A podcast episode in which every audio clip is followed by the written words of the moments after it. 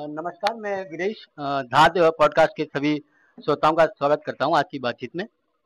आज का जो विषय है हमारा, वो कोरोना वैश्विक संकट के दौर में धात के जो उसकी, इस समझ को लेके जो हम लोग आजकल पूरे प्रदेश भर में या पूरे विश्व भर में जो कुछ भी दिक्कतें आ रही हैं कोरोना संकट के दौर में तो धात एक सामाजिक संगठन के तौर पर उसकी क्या भूमिका हो, इसको लेके जो हम अपने अनुभव अपने आसपास देख रहे हैं अभी प्रदेश में, क्योंकि वर्तमान परिस्थितियों में सरकारें और प्रशासन अपने स्तर से कार्य कर रहे हैं पर उसके बावजूद कुछ कमियाँ या कुछ रह जाती हैं तो या तो उस दौर में हम लोग एक सामाजिक संगठन के तौर पर क्या भूमिका निभा सकते हैं उसको लेके हम लोग बातचीत करेंगे। तो आज की बातचीत में हमारे जो पहले मेहमान है वो के केंद्रीय कोषाध्यक्ष श्री किशन जी हैं। किशन जी आपका स्वागत है आज की बातचीत में। हाँ, धन्यवाद धन्यवाद हमारे दूसरे मेहमान हैं वो बाल सरोकार एकांश के संयोजक गणेश सुनियाल जी। सुनियाल जी आपका भी स्वागत है। धन्यवाद बहुत बहुत। तो मैं आज की बातचीत शुरू करने के लिए कि इस कोरोना वैश्विक महामारी के संकट के दौर में धात की क्या भूमिका हो और उसको लेके मैं पहला सवाल किशन जी से करना चाहूँगा।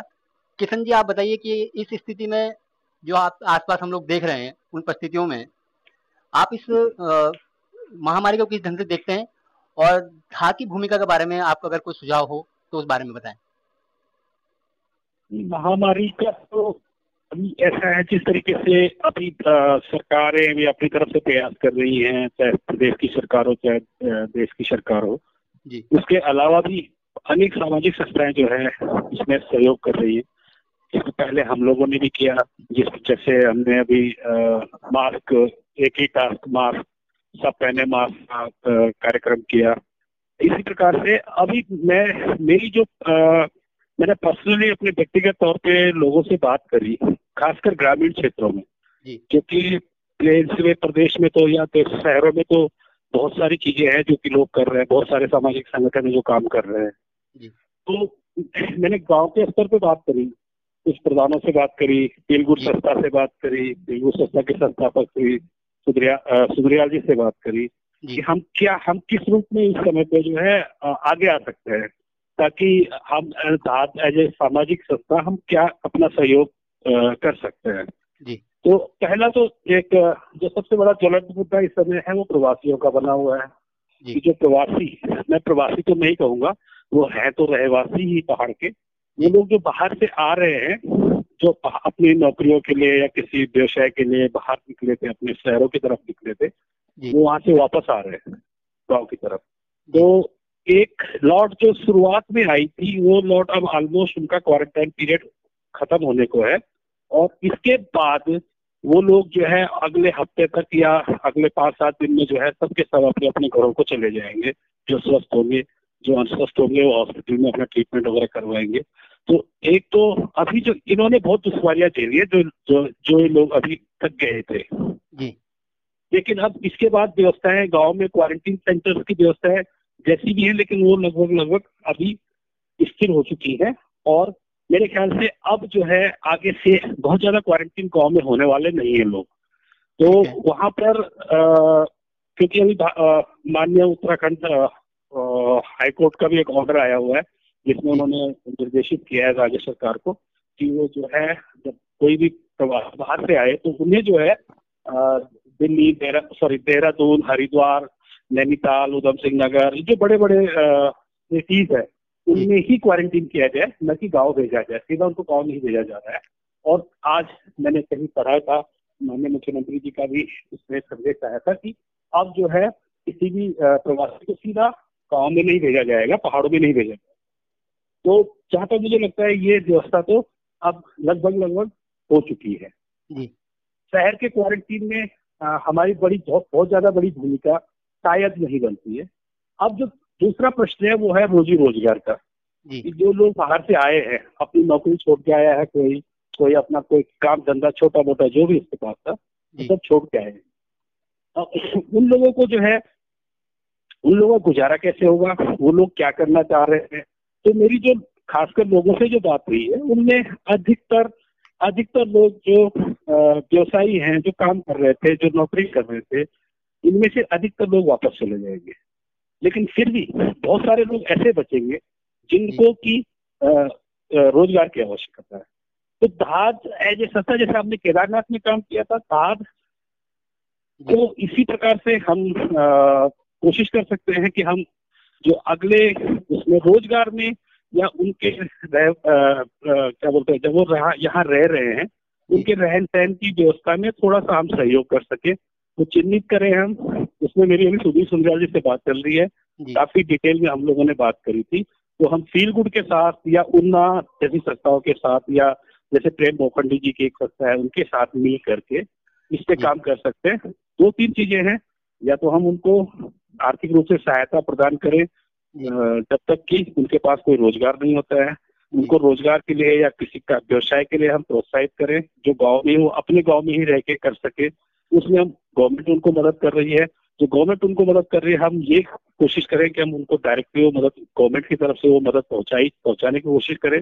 और जब तक उनका व्यवसाय अपनी तरफ़ से फलता फूलता है या उनको कमाने योग्य होता है तब तक हम उनको कुछ आर्थिक सहायता करें।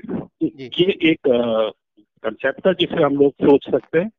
और एक और हम लोगों ने सोचा था कि पहाड़ में उत्पादकता जो है बहुत छोटी है छोटी मात्रा में है। बहुत कम लोग बहुत कम संख्या में अनाज या जो भी फल या फ्रूट जो भी होता है वो छोटी संख्या में होता है। अब हम किसी को ये बोलेंगे कि आप पहले पेड़ लगाइए फिर बीस साल उन पेड़ों को देखिए और फिर उसके बाद उसमें से फल निकलेंगे। तो शायद ये ज़्यादा प्रैक्टिकल नहीं हो रहा है। तो हम ये कर सकते हैं कि अगर हम जो कि फील गुड अपनी तरफ़ से करने की कोशिश कर रहा था काफ़ी दिनों से लेकिन हम इसको मेटेलाइज नहीं कर कर पा रहे थे फील गुड संस्था की तरफ़ से कि एक यूटिलिटी वह वैन या कोई भी छोटी सी गाड़ी जो है, वो आपके एक एरिया से चले और एक एरिया तक पहुँचे, जहाँ पे दो किलो मूली है वो दो किलो मूली उठाए किसी के पास पालक की सब्ज़ी हो पालक उठाया चाहे कहीं से धनिया धनिया उठाए, कहीं से पुदीना उठाए, बाकी बाज़ार में, जिस बाज़ार में उसकी ज़रूरत है, उसको वहाँ पे बेचे और उसका जो प्रॉफिट है, वो डायरेक्टली लोगों को ट्रांसफ़र इस तरीके का कुछ एक कंसेप्ट है, जिसको भी किया जा सकता है। आ, मैं आपकी बात जो समझ पाया हूँ उसका जो बेसिक आधार वो ये है कि आ, हमको दो दो तरह से पहली मदद करनी चाहिए। पहली मदद तो ये है कि तुरंत जो सहायता हो उनकी क्योंकि अभी मान लीजिए आप जैसे आपने कहा कृषि पे अगर हमको कोई कार्यक्रम शुरू करते हैं तो वो उसको फलीभूत होने में समय लगता है। कम से कम छह महीने तो किसी फ़सल तैयार होने में लगता ही है। तो कम से कम पहले दो तरह दो चरणों में सहायता हो उनकी। पहला तो जो तुरंत लाभ मिले उन्हें मतलब अगर उन्हें अभी कुछ ज़रूरत है तो अभी कुछ पहुँचा सके। और कुछ ऐसे हों जो दीर्घगामी जिनका परिणाम आए जहाँ तक मैं समझ पा रहा हूँ। आप यही कहना चाहें। आ, आ, बिल्कुल सही। आ, मैं दूसरा सवाल किशन गणेश नियाल जी से पूछना चाहूँगा कि सर आप कैसे देखते हैं चीज़ को और आप कोई आपका अनुभव इस तरह का आपने कोई बातचीत की हो किससे या कोई ऐसे आप कोई सुझाव देना चाहें? हाँ ज़रूर। आ, ये महामारी जो इस समय चल रही है ये पूरे देश के लिए ही ये बहुत बड़ी विकट समस्या बनी हुई है। जी। और उत्तराखंड भी इससे बहुत ज़्यादा प्रभावित है क्योंकि उत्तराखंड से अधिकांश लोग जो है अपनी आजीविका के लिए प्रदेश से बाहर ही रहते हैं। और इस समय इस विकट स्थिति में वो लोग वापस अपने गाँव की ओर निकल आए हैं। खासकर जो होटल इंडस्ट्री से जो लोग जुड़े हुए थे वो लोग बहुत बड़ी संख्या में उत्तराखंड में आए हैं। अब समस्या ये आ रही है कि अभी चार छह महीने तक तो होटल इंडस्ट्री मुझे नहीं लगता है कि फिर से शुरू हो पाएगी। तो इन लोगों के सामने बहुत बड़ी समस्या आगे खड़ी हो रही है। अब इसमें गाँव में अभी इनके पास इतने साधन किसी के पास भी नहीं है कि वो फिर यहाँ पर अपना जीवन यापन कर सकें। बस खाली ज़िंदगी चलाने वाली बात हो सकती है लेकिन जीवन यापन आसानी से करना संभव नहीं है। जी। अब इसमें से हमारी जो ज़िम्मेदारी मैं समझता हूँ कि सामाजिक संस्थाओं की जो ज़िम्मेदारी है वो ये बननी चाहिए कि ये होनी चाहिए कि इनमें से कुछ लोग जो यहीं पर रह करके अपना रोज़गार क्योंकि नौकरी तो यहाँ पे है नहीं। स्वरोजगार ही कुछ ना कुछ करना पड़ेगा कुछ ना कुछ व्यवसाय की ओर ढलना पड़ेगा। और एक मानसिकता भी हमें बदलनी होगी जो हमारी केवल नौकरी की तरफ़ ही रहती है। हम अगर स्वरोजगार की तरफ़ भी अपने आपको ढालें तो आ, मैं समझता हूँ कि कुछ इसमें हम सफलता प्राप्त कर सकते हैं। तो मैंने भी कुछ लोगों से बात की थी। मैंने तो ज़्यादातर खैर जो अध्यापक महोदय हमारे हैं जिनके यहाँ क्वारंटीन सेंटर चल रहे हैं वहाँ पर उनकी व्यवस्था के बारे में उनको क्या दिक्कतें आ रही हैं उस बारे में थोड़ा बात की थी उनसे। तो जो भी मुझे पता लगा वो ये लगा कि वहाँ पर बाकी तो ठीक है। खाना तो क्योंकि गाँव गाँव में है तो उनके अपने घर से आ रहा है और कहीं पर भोजन माता है भोजन बना रही हैं। भोजन बना करके उनको खिलाया जा रहा है। और दो चार दिनों में मेरे ख्याल से क्वारंटीन सेंटर से सब निकल करके अपने अपने घरों को चले जाएँगे। तो ज़्यादातर दिक्कतें वहाँ पे क्या है कि जैसे सैनिटाइजर नहीं है या मास्क की दिक्कत है वो नहीं हो रहे हैं उपलब्ध। लेकिन चलिए खैर ये तो दूसरा विषय हो गया ये तो लेकिन अब हमें सोचना ये है कि ये लोग जब अपने अपने घर चले जाएँगे और आगे ये कुछ सोचते हैं तो इनके लिए हम किस तरह सहायता करें? तो उसमें यह है कि अगर आप उनको जीवन यापन के लिए आर्थिक सहायता करते रहेंगे तो वो एक बड़ा लंबा प्रोसेस हो जाएगा कहाँ तक आप कर पाएँगे? वो एक वो भी एक विचारणीय विषय है। इनमें से कितने लोग अधिकांश वैसे वापस जाएँगे जब स्थितियाँ जैसे ही ठीक होती हैं तो अधिकांश वापस जाएँगे। लेकिन अगर 10 परसेंट लोग भी यहाँ पे रुकते हैं तो उनमें हम क्या कर सकते हैं? तो मैं कुछ चीज़ों पर विचार कर रहा था तो उनमें मुझे ये लगा कि हमारे आ, सरकार को चाहिए कि इन लोगों की रुचि के अनुसार कुछ आईटीआई में कुछ इस तरह के कोर्स शॉर्ट टर्म अल्पकालिक कोर्स कराए जाए इनको तीन महीने या चार महीने के इस तरह से जो कि निःशुल्क हो बिल्कुल। और जिनके आधार पर जिन जिस ट्रेनिंग को लेकर के ये फिर अपना स्वरोजगार शुरू कर सकें। इसमें पहाड़ पे मैंने देखा है कि कुछ टेक्निकल काम ऐसे हैं कि जैसे प्लम्बिंग का है। कारपेंट्री कारपेंट्री है। इलेक्ट्रिकल्स का है इलेक्ट्रॉनिक्स का है रेफ्रिजरेशन का है। मिस्त्री बढ़ई और ये वेल्डिंग वाला जो काम है इस तरह के काम ऐसे हैं कि इनका बहुत स्कोप है। और अभी इस वक्त पहाड़ पर अधिकांश जगह पे ये सब काम जो है बाहर के लोग कर रहे हैं। वहाँ पर स्थानीय स्तर पर कोई उपलब्धता इन कार्यों में स्किल्ड वर्कर की नहीं है। तो अगर सरकार इस तरह से करे कि इन क्षेत्रों में इन लोगों को ट्रेनिंग दे करके और आगे स्वरोजगार के लिए प्रेरित करे या ये खुद भी इस तरफ़ अगर सोचें तो भाग उसमें ये कर सकती है कि ट्रेनिंग इनको निःशुल्क दी जाए सरकार की तरफ़ से। उस पीरियड में इनके जो अन्य खर्चे हों उनके लिए भारत सहायता करने के लिए विचार कर सकती है। और उसके बाद जब ये अपना काम शुरू करें तो उनको औज़ार खरीदने के लिए या इस तरह की चीज़ें करने के लिए, इस तरह के काम को करने के लिए जो भी सुविधाएँ चाहिए हो, उसमें सहयोग कर सकती है। एक तो ये है। दूसरा क्या है कि पहाड़ों में क्या है कि एक तो जैसे दुग्ध क्रांति हो सकती है। लेकिन ये एक व्यक्तिगत, एक आदमी नहीं कर सकता छोटी छोटी कोऑपरेटिव सोसाइटियाँ बने जो कि दूध उत्पादन करें और उत्पादन करने के बाद उसको बाहर सप्लाई करने का काम करें। वैसे तो स्थानीय स्तर पे भी बहुत वहाँ पे रिक्वायरमेंट है क्योंकि अभी पहाड़ पे अधिकांश जगह, सब जगह जो है पैकेट का दूध जाता है। गाँव में दूध के ऊपर तो गाय, भैंस पालना तो बहुत बहुत ही ज़्यादा कम हो गया है। तो इसके ऊपर भी काम कर सकते हैं, सब्ज़ी उत्पादन के ऊपर काम कर सकते हैं, सब्ज़ी की खपत पहाड़ में भी बहुत है। और सब जो है बाहर से जा रही है। तो इन चीज़ों के ऊपर हम अपना ध्यान बढ़ा सकते हैं। बकरी पालन के लिए सरकार की योजनाएँ हैं। कुक्कुट पालन के लिए सरकार की योजनाएँ हैं। इन क्षेत्रों में हम काम कर सकते हैं। बिजली के सामान के लिए मैं जैसे व्यक्तिगत अपने क्षेत्र की बात करूँ तो लोग या तो ऋषिकेश जाते हैं या कोटद्वार जाते हैं। अगर बिजली के सामान की दुकानें वहीं खोलें ये लोग और स्थानीय लोग इनको समर्थन इस तरह से सपोर्ट करें कि वहीं से खरीदें, न कि कोटद्वार या ऋषिकेश जाकर के तो इन लोगों का व्यवसाय चल सकता है। ऐसे ही पानी के सामान की दुकानें हो सकती हैं, क्योंकि ये सब चीज़ें पहाड़ों में भी निर्माण की गतिविधियाँ और ये, इन सब चीज़ों की आवश्यकता आज की तारीख में बहुत बढ़ गई है। तो इन चीज़ों के ऊपर ये लोग काम कर सकते हैं। इस तरह से स्वरोजगार ही अपनाना पड़ेगा। फल फल प्रसंस्करण कर सकते हैं, अचार चटनी, मुरब्बा इस तरह से, क्योंकि जो वहाँ पे जितना भी उपलब्ध है अब आज की डेट में अगर हम कहें कि जैसे किशन सिंह जी ने भी कहा कि बागवानी के लिए हम कहें कि पेड़ लगाइए आप और तब उसको करिए तो वो एक लंबा प्रोसेस है। उस प्रोसेस को साइड बाय साइड चला सकते हैं लेकिन फ़िलहाल जो स्थानीय स्तर पे जो भी उपलब्ध है क्योंकि आ, काफ़ी कुछ उपलब्ध भी है तो उसको वहीं पर ही प्रसंस्करित करके और उसके कोऑपरेटिव बना करके सहकारी संस्था बना करके ब्रांडिंग करके उसको अगर हम बाहर सप्लाई करें तो वहाँ पर इनकी आजीविका के लिए साधन बन सकते हैं। तो इस तरह से ये सब चीज़ें हम अगर सोचें तो मेरे मेरे विचार से कुछ ना कुछ हम उपलब्धि प्राप्त कर सकते हैं। बिल्कुल। मैं अपने सभी श्रोताओं को बताना चाहता हूँ कि हाथ जिस तरह से काम करती है, उसमें, उसके मेन एजेंडे में जिस लोगों के काम होता है, आम समाज के लिए, उसमें काम करने वाले लोग भी आम समाज यानी हम सिर्फ़ किसी को भी अगर कुछ सलाह देंगे तो उसमें पहला काम हमारा ये होता है कि हम भी उसमें कुछ सहयोग कर रहे हो, तभी हम उस सलाह को किसी इम्प्लीमेंट करवाने की उस स्थिति में होते हैं। अब क्योंकि अभी तक आप दोनों की बातचीत से जो समझ में आया, क्योंकि हम लोग इसमें एक पूरी बातचीत की श्रृंखला करेंगे, जिसमें हम लोग रोज किसी न किसी सक्सेस से बात करेंगे, उनके अनुभव सुनेंगे और उन अनुभवों के आधार पर हम एक कार्य योजना तैयार करेंगे और उस कार्य योजना के साथ हम अपने संस्था के सभी साथियों के सभी सहयोगियों के साथ मिलकर समाज, आम समाज के बीच में जाएँगे और इस कार्य को करना चाहेंगे। तो इसमें हमारा जो मेन हम दो चीज़ों फोकस करना चाह रहे हैं। पहली तरह से जैसे आपने जो कार्य योजना बताई उन कार्य योजना में बहुत सारी चीज़ें ऐसी हैं जैसे कि मान लीजिए जो आपने अभी कहा किसी उनियाल जी कि हम लोग अगर हाँ। गाँव में लोकल जो हमारे जो स्किल्ड वर्कर हैं मतलब उन लोगों को अगर स्किल्ड किया जाए उन लोगों की जो भी हाँ। जिस कला में भी वो पारंगत हैं चाहे वो किसी प्रकार की हो छोटी हो तो उनके लिए कोई सेंटर हो तो उसको लेके हम लोग सरकार स्तर पे जो कार्य कर सकते हैं जैसे मान लीजिए एडवोकेसी करना बेसिकली हम लोग जो करना चाहते हैं हाँ, हम एडवोकेसी कर सकते हैं हम लाइवनिंग कर सकते हैं बीच में जी हाँ सरकार की सरकार की जो योजना है उनको इन लोगों तक पहुँचा करके और उस योजना को लागू करवाने में सरकार से बात करना इन लोगों से बात करना इन लोगों को कोई दिक्कत आती है उसमें हम इनकी हेल्प पूरी कर सकते हैं।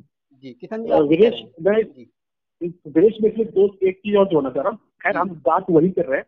मैं थोड़ा और स्पष्ट तरीके से बोलना चाह रहा था कि हम लोग जो काम करने के लिए बात कर रहे हैं ना जो लोगों के बनेंगे। एक तो हम इंडिविजुअल हम लोग एक्चुअली क्या होंगे? एक हेल्थ प्रोवाइडर के तौर पे काम करेंगे। ना हम डायरेक्टली हाँ। उसमें इन्वॉल्व होंगे और ना ही हम जो है उसका कोई बेनिफिट या कोई वो ले रहे हैं है ना? बिल्कुल बिल्कुल हम बिल्कुल। एक, एक हम एक सिर्फ़ ऐसी संस्था होंगे जो हम उनको रास्ता दिखा रहे हैं और उनकी मदद कर रहे हैं। तो हाँ। इसमें जो है हमें हर पहाड़ के जो भी बारह तेरह डिस्ट्रिक्ट है इन बारह तेरह डिस्ट्रिक्ट में किसी न किसी संस्था जो कि सही मायने में काम कर रही है उनके साथ के मिलके काम करना पड़ेगा। हम क्योंकि हमारी अपनी जो है अप्रोच एकदम से पहाड़ के अंदर एकदम से डीप गाँव में नहीं है तो हम वहाँ पर एक तो कोई संस्था को अडप्ट करें जो संस्था वहाँ पर हमारे प्रतिनिधि के तौर पर काम करे। ठीक है? दूसरा हम छोटी छोटी जैसे अभी पुनिया जी बोल रहे थे डेयरी फ़ार्मिंग है। डेयरी फ़ार्मिंग देखिए पशुपालन और कृषि और बागवानी। तीन ही ऐसी चीज़ें हैं जो कि पहाड़ में बहुत अच्छे तरीके से हो सकती है और जिसमें किसी प्रकार का भी उसकी खपत या उसकी जो है उसमें कोई ऐसी परेशानी नहीं आएगी कि जो हम नहीं कर नहीं है बिल्कुल भी नहीं परेशानी आएगी। तो अब इसके लिए हमें छोटे छोटे समूह बनाने पड़ेंगे। छोटे दो या हम्म। तीन लोगों का एक ग्रुप मिलकर साथ काम करे। हम एक इंडिविजुअल को नहीं देंगे क्योंकि कल उसकी समझ में आया मेरे को जो है बारह सौ रुपए की बारह हज़ार रुपए की नौकरी देहरादून में मिल रही है मैं देहरादून चला जाता हूँ। तो हम एक ग्रुप बनाएँगे चार युवा या पाँच युवाओं का एक तीन युवाओं का एक गाँव का। मैं जो मेरी सोच है तो हम एक एक ब्लॉक में एक आइडियल ग्रुप बनाए उस ग्रुप में वो जो करना चाहते हैं अगर वो भेड़ पालन करना चाहते हैं वो बकरी पालन करना चाहते हैं वो गाय पालना चाहते हैं वो मशरूम उगाना चाहते हैं वो बाँस के या कोई और छोटा कुटीर उद्योग, जैसे कि बाँस उद्योग है या आपका क्या बोलते हैं, पॉली हाउस है, सब्ज़ी उत्पादन है किस तरीके का काम करना चाहते हैं। उसके लिए हम उनको फैसिलिटेटर के तौर पे फैसिलिटेटर के तौर पे हम सरकारी संस्थाओं के साथ में जो भी जो भी राज्य की शासकीय संस्थाएँ हैं, उनके साथ में मिलके उनको जो भी सरकार ने वो किया है सरकार ने बोल कि आप उद्योग लगाइए, हम आपको पैसा देंगे, उसमें कुछ सब्सिडी भी देंगे। तो ये इस तरीके के काम अगर हम एक ग्रुप बना के करते हैं छोटे छोटे एक एक डिस्ट्रिक्ट में एक एक मॉडल बनाते हैं, और ये सही टाइम है, मेरे ख्याल से ये सही टाइम है कि हम इस समय पे करें। अगर हम इस समय पे नहीं कर पाते हैं तो फिर हम आगे जाके लोगों को पकड़ना बहुत मुश्किल होगा, रोकना बहुत मुश्किल होगा। अगर 10 परसेंट, जैसे नियाल जी बता रहे थे कि 10 परसेंट लोग भी आज की डेट पे इसको देख के रुकते हैं तो वो बहुत बड़ी बात है बहुत बड़ी उपलब्धि होगी हमारी। बिल्कुल बिल्कुल और बिल्कुल आपने आपने एक बात बिल्कुल सही कही कि इसको जो भी काम किया जाए वो कोऑपरेटिव बनाकर किया जाए ताकि एक उसमें से अगर बाहर जाता भी है तो बाकी लोग उसको संभाल के रखें। व्यक्तिगत स्तर पे हम हर चीज़ में हाथ नहीं डाल सकते व्यक्तिगत स्तर पे हम जो टेक्निकल काम है उसमें हेल्प कर सकते हैं कि वो तो व्यक्तिगत स्तर पे ही होने तो उसमें हम अपनी तरफ़ से जो भी हमसे मदद बन सकती है वो हम कर करें। लेकिन जो इस तरह के जो काम है उनको हम एक कॉपरेटिव बना करके ही शुरू करें करवाएँ तो ज़्यादा अच्छा है। बिल्कुल सही बात। इसमें सॉरी एक बात और ऐड करना चाहूँगा। इसमें फील गुड संस्था जो है ना बहुत अच्छा काम कर रही है पौड़ी गढ़वाल डिस्ट्रिक्ट में फील गुड संस्था हाँ। बहुत अच्छा काम कर रही है। उन्होंने अभी एक और काम किया है वो एक बुक छपवाने जा रहे हैं ये मुझे आज जानकारी मिली है। जो। एक बुक छपवाने जा रहे हैं जिसमें कि छोटे छोटे रोज़गार जिस जैसे कि अभी उनियाल जी कह रहे थे जैसे गवर्नमेंट आईटीआई खोल ले या कुछ गवर्नमेंट मुझे लगता नहीं हमें सरकार की तरफ़ देखना चाहिए या सरकार इतने बड़े पैमाने पे इतनी चीज़ें कर सकती है। तो मैं ये मानता जैसे हमारे पास एक वेदपाल सिंह रावत जी है वॉलेंटियर हो रखे हैं कि अगर कोई बंदा मशरूम की खेती करना चाहता है मशरूम उगाना चाहता है मशरूम उगाने के लिए बहुत बड़ा प्लेटफॉर्म नहीं चाहिए बहुत बड़ा कोई इंफ्रास्ट्रक्चर नहीं चाहिए। अगर कोई मशरूम उगाना चाहता है वो उसको मदद देने के लिए तैयार है। मदद इन इनफैक्ट इसको पूरी टेक्निकल नॉलेज उसको बीज और वो सब कुछ प्रोवाइड करने के लिए तैयार है। ऐसे संतोष रावत जी है एक वो बाँस उद्योग में काम मदद करने के लिए तैयार है। फिर राज प्रकाश बदुला जी है वो ऐसे भी कुतूर उद्योग में जो भी छोटे मोटे काम है इनके तो मतलब इस प्रकार से बहुत सारे लोग हैं जो वॉलेंटियर्स हुए हैं। जी। तो हाँ, चाह रहे हैं कि आप आइए। हाँ। जी। एक चरण सिंह भंडारी जी हैं सिविल इंजीनियर है चरण सिंह भंडारी जी। वो building design detailing construction related industry में जो भी जॉब होते हैं कंस्ट्रक्शन से रिलेटेड जैसे आप बता रहे थे प्लम्बिंग इलेक्ट्रीशियन फिटर राज मिस्त्री ये सारे काम के लिए वो ट्रेनिंग और उसके लिए संसाधन उपलब्ध कराने के लिए वो अपनी तरफ़ से तैयार है। तो इस तरीके से ये लोग फ़ील्ड संस्था जो है, एक अपनी बुकलेट बना रही है जिससे उन्होंने क्या क्या रोज़गार वहाँ पे हो सकते हैं, मार्गदर्शन, मार्गदर्शक गाइडेंस के तौर पे। और अगर बाहर की तरफ़ से इसमें कुछ ऐड करना चाहते हैं तो फ़ील्ड गुड संस्था उसके लिए। तैयार है मैं भी फ़ील्ड गुड का एक मेंबर हूँ तो फ़ील्ड गुड हमेशा जो है उसके लिए तत्पर है हम उसको अभी वो प्रिंटिंग में है और हम उसमें ऐड कर सकते हैं। ठीक है। जी आप अगर हमें इसमें कोई चीज़ दिखती है? हम्म, बहुत अच्छी बात कही आपने। जी आप कह रहे हैं? आप कुछ जोड़ना चाह रहे हैं जी अपनी बात में? हाँ नहीं बस हो गया हो गया। ठीक है। तो आज इस बातचीत में हमारा जो बेसिक जो हम अंत में इसका वो समझ हैं तो जो सार है बेसिकली वो ये था कि हम लोग जो सहमति बनी है वो हम लोगों का एक हम लोग सबसे पहले चाहेंगे कि कुछ छोटे समूह बनाए जाए और उस समूह के साथ ही हम लोग आगे बढ़े। दूसरी बात हम लोग इस बातचीत में निकला है कि हम लोग जो स्थानीय संस्थाएँ अपने स्तर पर काम कर रही है अपने स्तर पर जो काम कर रही है उन लोगों के साथ मिलकर हम लोग काम करें। और तीसरी बात यह है कि ब्लॉक स्तर पर कमेटियाँ बना करके उसको मॉनिटरिंग कर सकते हैं और उसमें कहाँ कमी आ रही है और कहाँ हम लोग आगे बढ़ उसमें वो करें। चौथा इसमें यह है कि जो। लोग स्वरोजगार के लिए हम लोग उनको प्रेरित करें और अगर शासन स्तर पर या किसी माध्यम से उनको वो लाभ मान लीजिए कोई लोन का प्रोसेस है या किसी और प्रकार की सहायता शासन मिलती है सब्सिडी प्रोसेस मिलती है तो उसको लेके जो एडवोकेसी शासन के स्तर पर हमारे द्वारा की जाती है वो हमें कर, वो हमें करना है। इस फ़ील्ड में हम लोग कर सकते हैं। तो इन सब बातों के साथ हम क्योंकि जैसे हम लोग कहा कि हम पूरी बातचीत की एक श्रृंखला है रहेगी और हम लगातार इस श्रृंखला में लोगों से बातचीत करेंगे और हम सभी श्रोतों से निवेदन करते हैं कि आप अगर इस बातचीत में जुड़ना चाहते हैं या आपके कोई सुझाव है तो जो धात का नंबर है आप व्हाट्सएप नंबर है या आप उसे कॉल भी कर सकते हैं। तो उस नंबर पर हमें सूचना दीजिए नंबर है हमारा six three nine eight five two five double zero three तो आप इस नंबर पर व्हाट्सएप भी कर सकते हैं और हमको कॉल करके इस सभी अपनी मुहिम से अगर जुड़ना चाहते हैं हमारी मुहिम से तो आपका स्वागत है। आप दोनों का बहुत बहुत धन्यवाद इस कार्यक्रम में जुड़ने के लिए। बात के लिए बहुत बहुत धन्यवाद। किशन जी आपका पुनिया जी आपका बहुत बहुत धन्यवाद धन्यवाद। धन्यवाद।